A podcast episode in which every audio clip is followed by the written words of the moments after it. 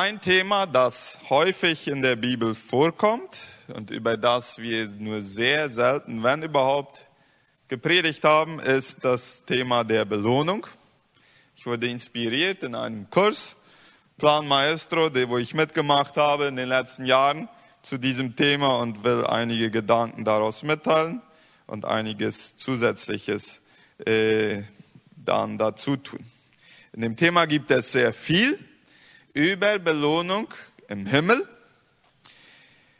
Und interessanterweise ist ja unser Leben nur sehr kurz im Vergleich zur langen Ewigkeit, die niemals aufhört.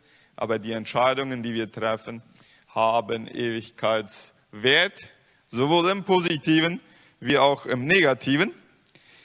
Und das müssen wir uns die Frage stellen, und jeder kann ja sich selbst prüfen, wie viel Prozent meiner Gedanken kreisen um die Dinge in diesem kurzen Leben hier auf der Erde und wie viel Prozent meiner Gedanken kreisen um die lange Ewigkeit und wie ich die verbringen werde. Und spiegelt mein Denken ungefähr das Chronogramm wider, das uns erwartet. Ja, ein Zeichen von Reife ist, wenn man aufhört, kurzsichtig zu denken und langfristig denkt. Ja, ein kleines Kind äh, denkt nur daran, was wird mir jetzt Spaß machen. Und wenn wir es lassen würden, würden die den ganzen Tag über nur Schokolade essen. Das würde mittel- und langfristig aber keine guten Konsequenzen haben. So, wenn man reift, fängt man an zu begreifen, dass es besser ist, auch an die langfristigen Folgen zu denken. So, ich will euch heute einladen, äh, langfristig zu denken. Und das kann uns da noch helfen, dieses nächste Jahr. Und es gibt immer wieder Personen, die setzen sich Ziele. Äh, und vielleicht wollt ihr eure Ziele in diesem nächsten Jahr, das morgen anfängt, von diesem hier beeinflussen lassen, was wir heute ausführen werden.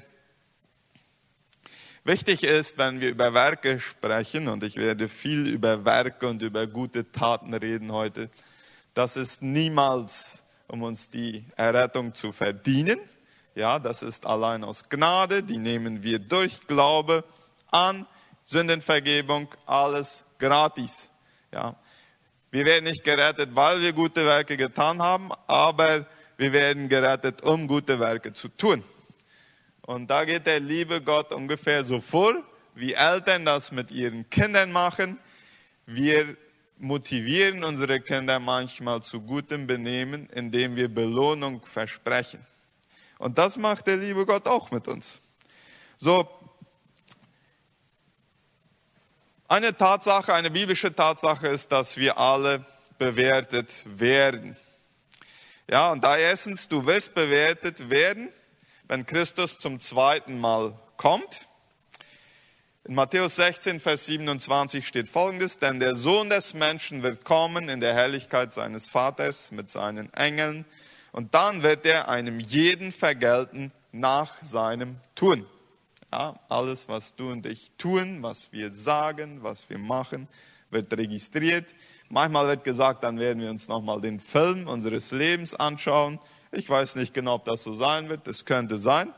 Auf jeden Fall äh, werden wir dann neu daran erinnert werden und, und das hat dann verschiedenes Gewicht für unsere Ewigkeit. Zweitens, du wirst von Jesus Christus persönlich bewertet. Ja, 2. Korinther 5, Vers 10 sagt, denn, wenn, denn wir müssen alle vor dem Richterstuhl Christi offenbar werden, damit jeder empfängt, was er durch den Leib vollbracht, dementsprechend, was er getan hat, es sei Gutes oder Böses. Ja, beim Gericht werden wir uns finden. Und drittens, du wirst aufgrund deiner Werke bewertet. 1. Korinther 3, Vers 12 bis 15. Und hier werden positive und negative Werke mit, mit verschiedenen Metallen oder Materialien verglichen. Dann sagt es so, wenn aber jemand auf den Grund Gold, Silber, kostbare Steine, Holz, Heu, Stroh baut, so wird das Werk eines jeden offenbar werden, denn der Tag wird es klar machen, weil er in Feuer offenbart wird. Und wie das Werk eines jeden beschaffen ist, Das wird das Feuer erweisen. Wenn jemandes Werk bleiben wird, das er darauf gebaut hat, so wird er Lohn empfangen. Wenn jemandes Werk verbrennen wird, so wird er Schaden leiden. Er selbst aber wird gerettet werden, doch so wie durchs Feuer. Ja, das Feuer des Gerichts wird unsere Werke läutern. Wir können Werke tun, die so wie Gold oder Silber oder kostbare Steine sind, die nicht verbrennen und die bestehen bleiben für die Ewigkeit. Oder wir können Holz, Heu, Strohwerke äh, machen, die verbrennen. Ich, ich habe einen sehr weisen Schwiegervater und der hat mal als seine Töchter gerne einen Netflix-Account haben wollten, hat er die auch aufgemacht für seine Familie, hat auch kein Wort dagegen eingelenkt.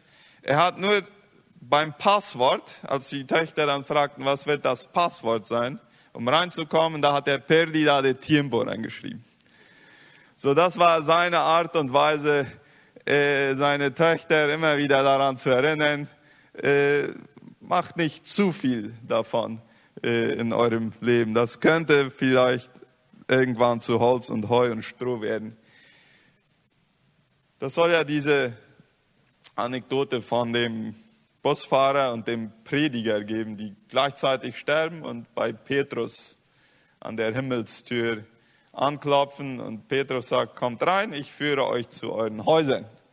Und sie sehen dann die Häuser, einige sind schön und groß, andere sind etwas kleiner.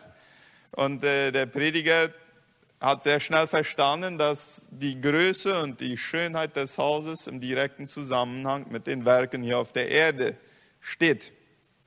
Und er freut sich dann schon auf das große Haus, das er kriegen wird im Vergleich zum Busfahrer.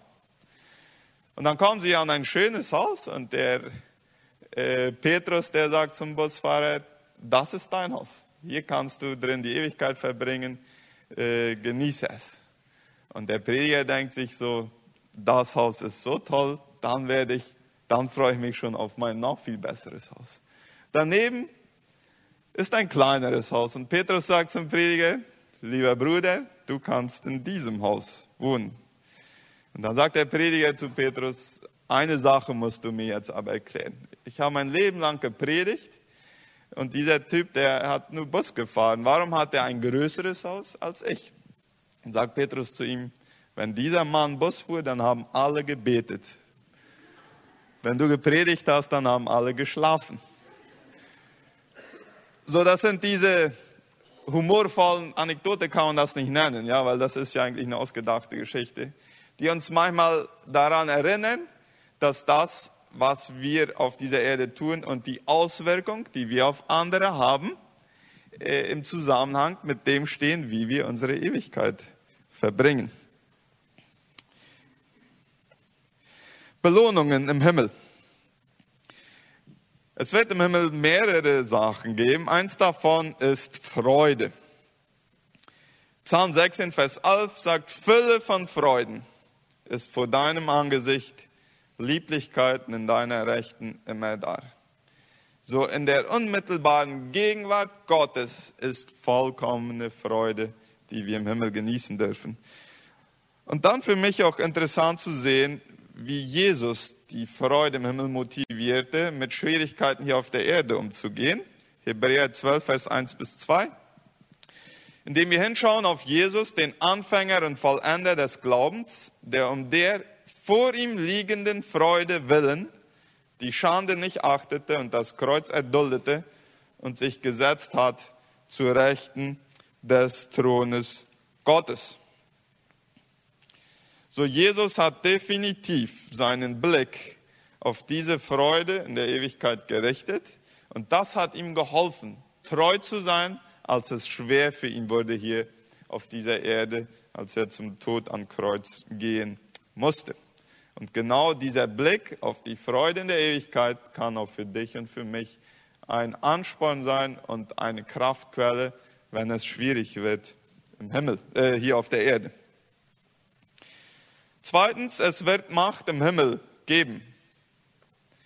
Ja, Matthäus 19, Vers 28. Jesus aber sprach zu ihnen, wahrlich, ich sage euch, ihr, die ihr mir nachgefolgt seid, auch ihr werdet in der Wiedergeburt, wenn der Sohn des Menschen auf seinen Thron der Herrlichkeit sitzen wird, auf zwölf Thronen sitzen und die zwölf Stämme Israels richten.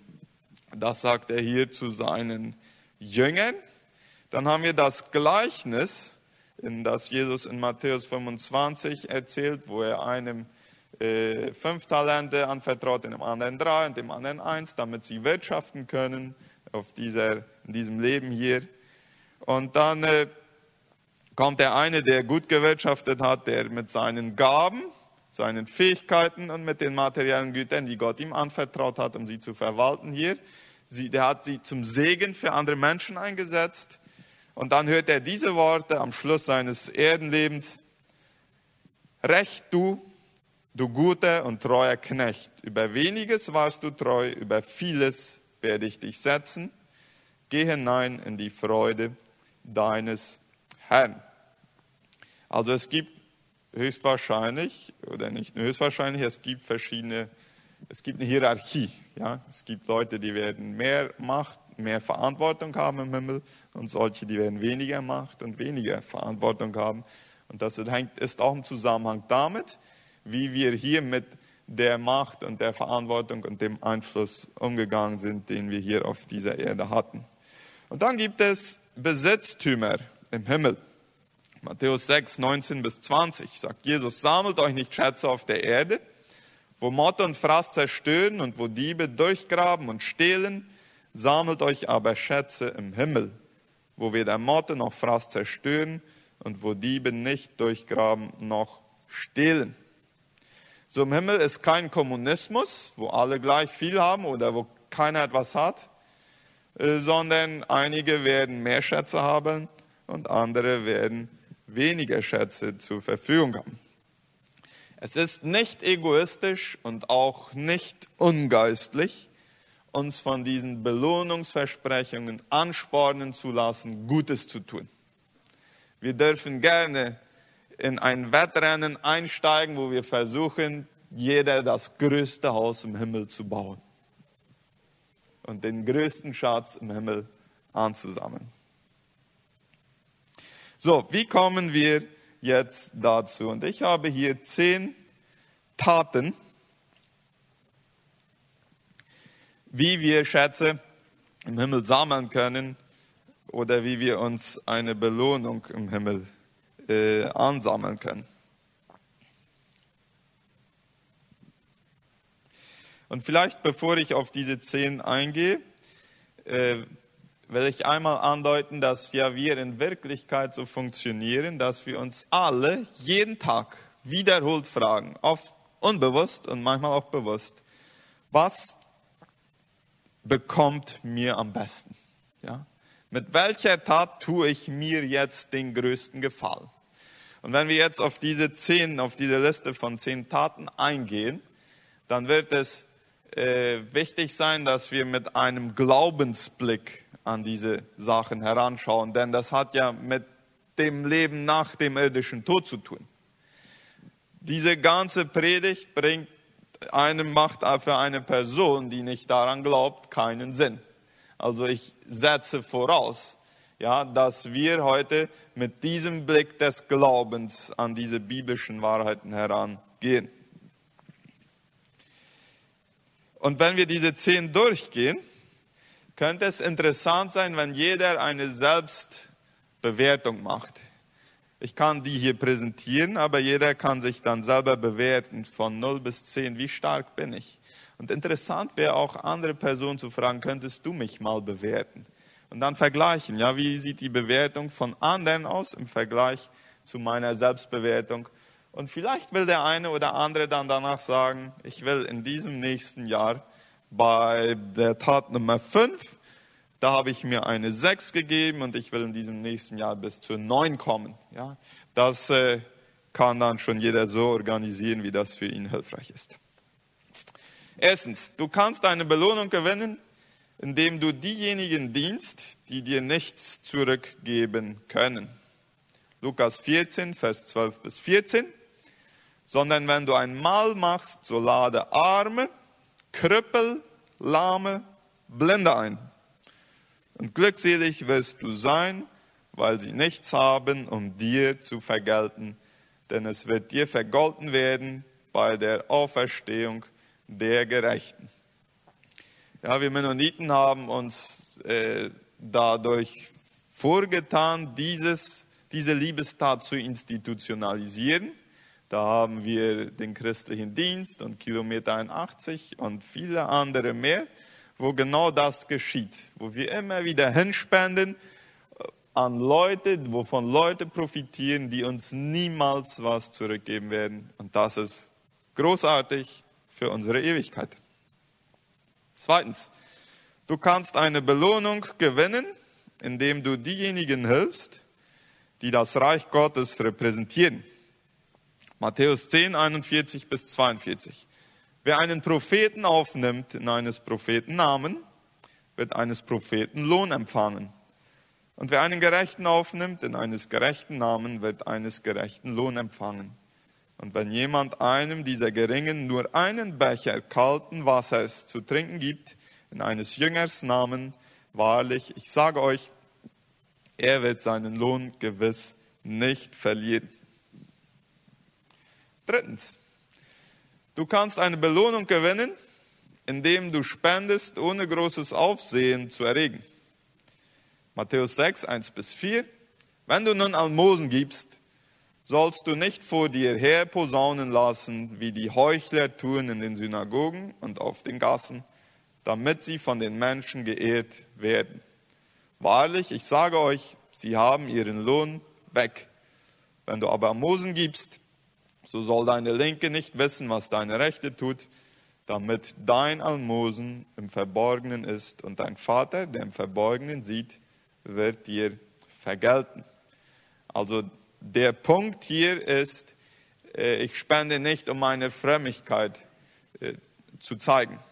Ja, weil dann kriege ich meinen Lohn jetzt schon ausgezahlt und muss dann in der Ewigkeit auf den Lohn verzichten. Viertens, Du kannst eine Belohnung gewinnen, wenn du zu Gott betest, ohne, ein ohne hat auch gereicht, deine Frömmigkeit zur Schau zu stellen.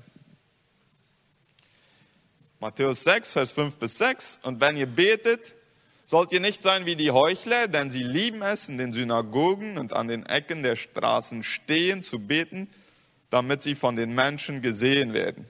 Ja, wieder dasselbe Prinzip. Wahrlich, ich sage euch, sie haben ihren Lohn weg. Wenn du aber betest, so gehe hin in deine Kammer und wenn du deine Tür geschlossen hast, bete zu deinem Vater, der im Verborgenen ist. Und dein Vater, der im Verborgenen sieht, wird dir vergelten. Dies ist kein Wort gegen öffentliches Gebet. Jesus selber hat oft öffentlich und hörbar gebetet. Es ist ein Wort gegen ein Gebet, das meine Frömmigkeit zur Schau stellen will und wo ich mir geistliches Ansehen, wenn man das so sagen kann, gewinnen will bei meinen Mitmenschen. So, dann ist es lieber, privat und mich zu verstecken im Gebet mit Gott alleine. Fünftens, du kannst eine Belohnung gewinnen, indem du vor Gott fastest, ohne deine Frömmigkeit zur Schau zu stellen. Wenn ihr aber fastet, so seht nicht düster aus wie die Heuchler, denn sie verstellen ihre Gesichter, damit sie den Menschen als Fastende erscheinen. Wahrlich, ich sage euch, sie haben ihren Lohn weg. Wenn du aber fastest, so salbe dein Haupt und wasche dein Gesicht, damit du nicht den Menschen als ein Fastender erscheinst, sondern deinem Vater, der im Verborgenen ist. Und dein Vater, der im Verborgenen sieht, wird dir vergelten. Wie hoch ist deine Punktzahl hier von 0 bis 10 beim Fasten? Das ist eigentlich eine schlechte Jahreszeit, um darüber zu sprechen, nicht wahr? Sechstens, du kannst eine Belohnung gewinnen, wenn du wegen deines Glaubens Beleidigungen erleidest. Glückselig seid ihr, wenn sie euch schmähen und verfolgen und alles Böse lügnerisch gegen euch reden werden um meinetwillen. Freut euch und jubelt, denn euer Lohn ist groß in den Himmeln, denn ebenso haben sie die Propheten verfolgt, die vor euch waren. Ja, wenn wir dies verstehen, kann uns das alle Angst wegnehmen, auch öffentlich für unsere Prinzipien und unseren Glauben einzustehen, auch wenn das nicht immer cool ist in den Augen dieser Welt. Siebtens, du kannst eine Belohnung gewinnen, indem du deine Arbeit für Gott tust. Ihr Sklaven, oder vielleicht würden wir heute sagen, ihr Angestellten, gehorcht in allem euren irdischen Herrn, nicht in Augendienerei als Menschengefällige, sondern in Einfalt des Herzens den Herrn fürchtend. Was ihr auch tut, arbeitet von Herzen als dem Herrn und nicht den Menschen, da ihr wisst, dass ihr vom Herrn als Vergeltung das Erbe empfangen werdet. Ihr dient dem Herrn Christus. Es gibt ja diesen Spruch, el ojo del amo engorda la vaca. Ja, also wenn der Eigentümer dabei ist, in anderen Worten, dann arbeiten die Arbeiter besser. Bei einem Christen braucht das nicht der Fall zu sein, denn er arbeitet zuerst für Gott und deswegen unterwirft er sich auch freiwillig seinem Chef hier auf dieser Erde. Aber er wird genauso gut arbeiten und genauso leistungsfähig sein, wenn sein irdischer Chef da ist, wie wenn er nicht da ist, weil er zuerst für Gott arbeitet und der ist immer da. Übrigens, dieser Vers hilft uns auch zu verstehen, dass diese Trennung, die wir manchmal machen, es gibt säkuläre Arbeiten und dann gibt es geistliche Arbeiten, dass die gar nicht unbedingt biblisch ist. Denn wenn ich in einer säkulären Arbeit für den Herrn arbeite, dann ist sie genauso geistlich, wie wenn ich in einer geistlichen Arbeit für den Herrn arbeite. Achtens, du kannst eine Belohnung gewinnen, indem du denen Gutes tust, die dir Böses angetan haben. Doch liebt eure Feinde und tut Gutes und Leid, ohne etwas wieder zu erhoffen. Und euer Lohn wird groß sein und ihr werdet Söhne des Höchsten sein. Von wem fühlst du dich verletzt und ungerecht behandelt? Was willst du dieser Person Gutes tun in den nächsten Wochen und damit Lohn in der Ewigkeit gewinnen. Neuntens, du kannst eine Belohnung gewinnen, indem du Gott als Leitender seiner Gemeinde vorbildhaft dienst. Die Ältesten unter euch nun ermahne ich, hütet die Herde Gottes, die bei euch ist, nicht aus Zwang, sondern freiwillig, gottgemäß, auch nicht aus schändlicher Gewinnsucht, sondern bereitwillig, nicht als die, die über ihren Bereich herrschen, sondern indem ihr Vorbilder der Herde werdet. Und wenn der Oberhirte offenbar geworden ist, so werdet ihr den unverwelklichen Siegeskranz der Herrlichkeit empfangen. Und zehntens, du kannst eine Belohnung gewinnen, wenn du deine Interessen opferst, um dem Reich Gottes zu dienen. Und dann jeder, der Häuser oder Brüder oder Schwestern oder Vater oder Mutter oder Kinder oder Äcker um meines Namens willen verlassen hat, wird hundertfach empfangen und ewiges Leben erben. Interessant ist hier, dass in der Parallelstelle im Markus Evangelium auch schon äh, viel Belohnung für dieses Erdenleben versprochen wird, für die, die all diese Dinge verlassen müssen, um Jesus nachzufolgen. Also es lohnt sich schon hier, ja, Dinge aufzugeben, um Jesus nachzufolgen und wie viel mehr dort in der Ewigkeit.